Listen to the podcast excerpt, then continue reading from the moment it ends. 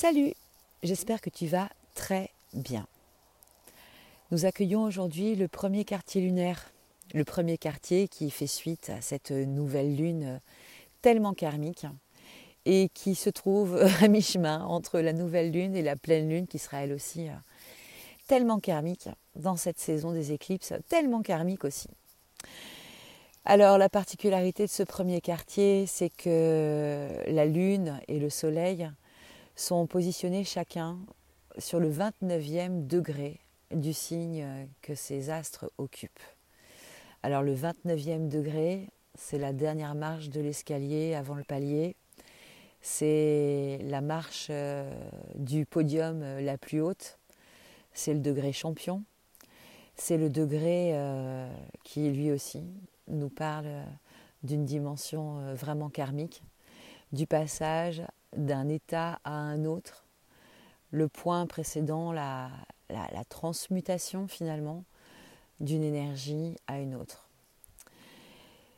Le soleil est en taureau, il va demain entrer dans le signe du Gémeaux, il tire sa révérence jusqu'à l'année prochaine.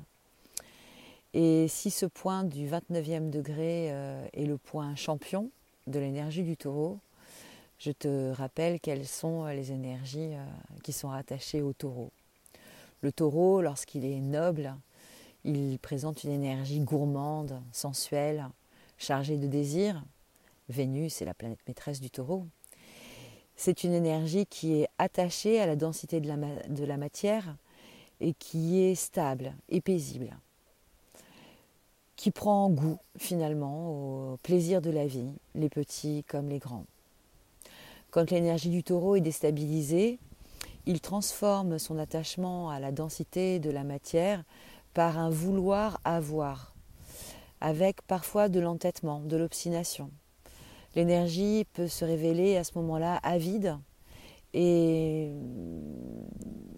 basculer finalement dans un espace qui peut être soit blasé, soit jaloux.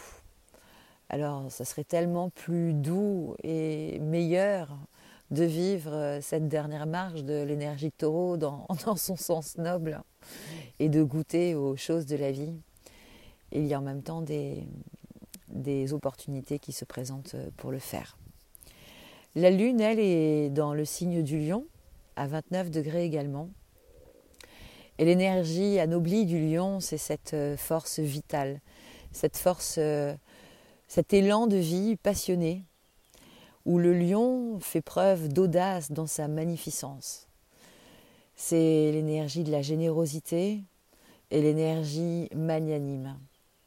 Le noble lion, dans l'absolu, hein, quand il est roi des animaux, il, n'a pas besoin de se battre euh, tant que ça. Il est tellement charismatique et il est tellement en train de rayonner sa puissante influence qu'il impose le respect sans avoir à grogner.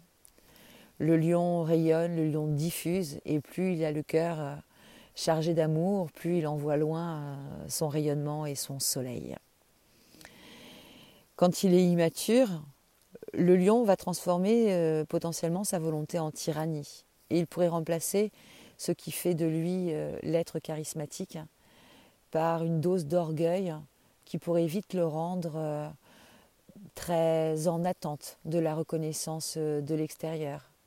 Et au lieu de rayonner, à ce moment-là, il l'absorberait et serait un petit peu moins intéressant à côtoyer et à expérimenter. Donc euh, vois, euh, où est-ce que tu veux euh, vivre ce 29 degrés, dans quelle polarité de ces signes-là tu as envie, tu as envie de te baigner pour ce, cet espace qui nous emmène du premier quartier à la nouvelle lune, à la pleine lune, pardon. Jupiter, qui est lui aussi euh, en contact avec la Lune et le Soleil, même si c'est un contact euh, qui n'est pas forcément euh, considéré comme très fluide, vient donner un sentiment de dynamisme et d'invincibilité. Jupiter, dans ce signe du poisson, dans lequel il est en train de tremper ses orteils, comme dans une grande piscine d'amour dans laquelle il est en train de rentrer, nous donne une pulsion mais d'amour inconditionnel, d'amour absolu il nous enthousiasme, il nous, anime, il nous donne euh, de multiples envies euh, d'évolution, de grandeur, d'expansion. Alors un Jupiter qui nous propose cette expansion dans le signe des poissons de cet océan illimité, attention à ce que la grenouille ne veuille pas se faire plus grosse que le bœuf. Dans l'enthousiasme, dans cette euh, pulsion, dans, cette, ce chatouillement euh, hyper agréable que Jupiter euh, donne à notre âme, nous risquons de nous enflammer et de ne plus vraiment voir le contexte global des choses et de nous attacher éventuellement à des détails. C'est un petit peu euh, la métaphore euh, que l'on trouve euh, dans ces jeux où le détail d'un objet est grossi à 10 000 fois, 15 000 fois, et il nous faut retrouver quel était l'objet initial qui avait été pris en photo. Jupiter peut grossir les choses à ce point-là, et selon son dialogue avec le Soleil en énergie taureau et avec la Lune en énergie lion, bah, essayons de regarder qu'il ne grossisse pas un point particulier, qu'il ne nous fasse pas perdre de vue l'ensemble du paysage. Regardons la vallée dans son entièreté plutôt que le petit arbre au milieu du pré, là, juste devant nous. Alors cet enthousiasme, cette chaleur, cette ouverture euh, du cœur que nous donne euh, Jupiter, elle a besoin de sa dose de discernement un discernement qui n'est pas euh, forcément le plus simple à appeler en ce moment.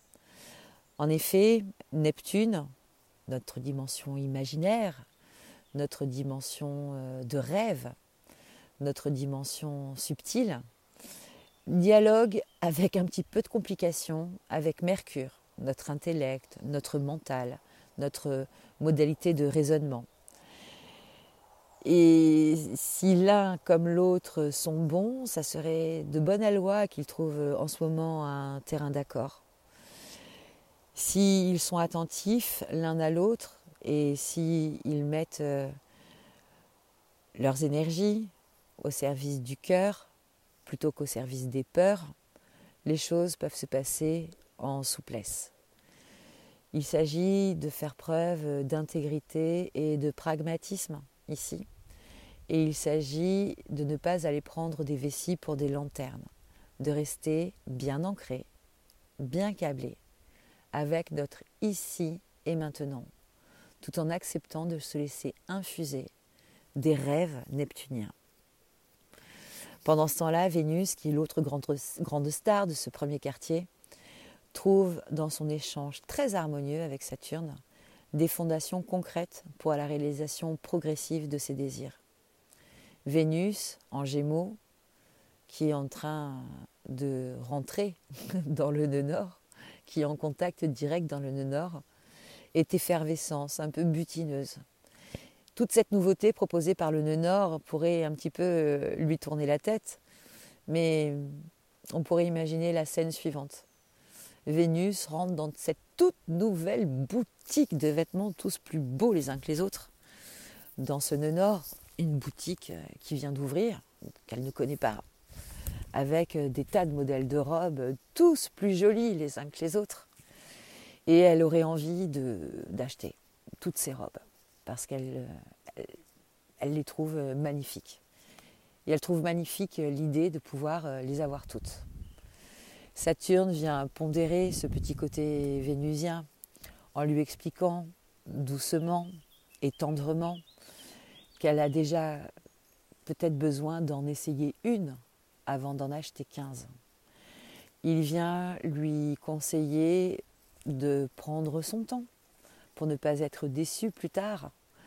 Il vient lui conseiller euh, de regarder son budget pour pas qu'elle se laisse enflammer par tous ces possibles qui s'offrent à elle.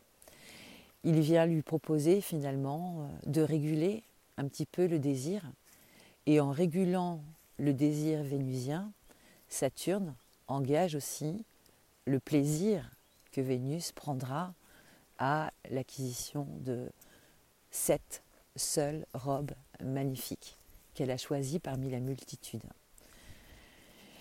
Voilà les énergies de ce premier quartier qui nous accompagnent jusqu'à la pleine lune prochaine.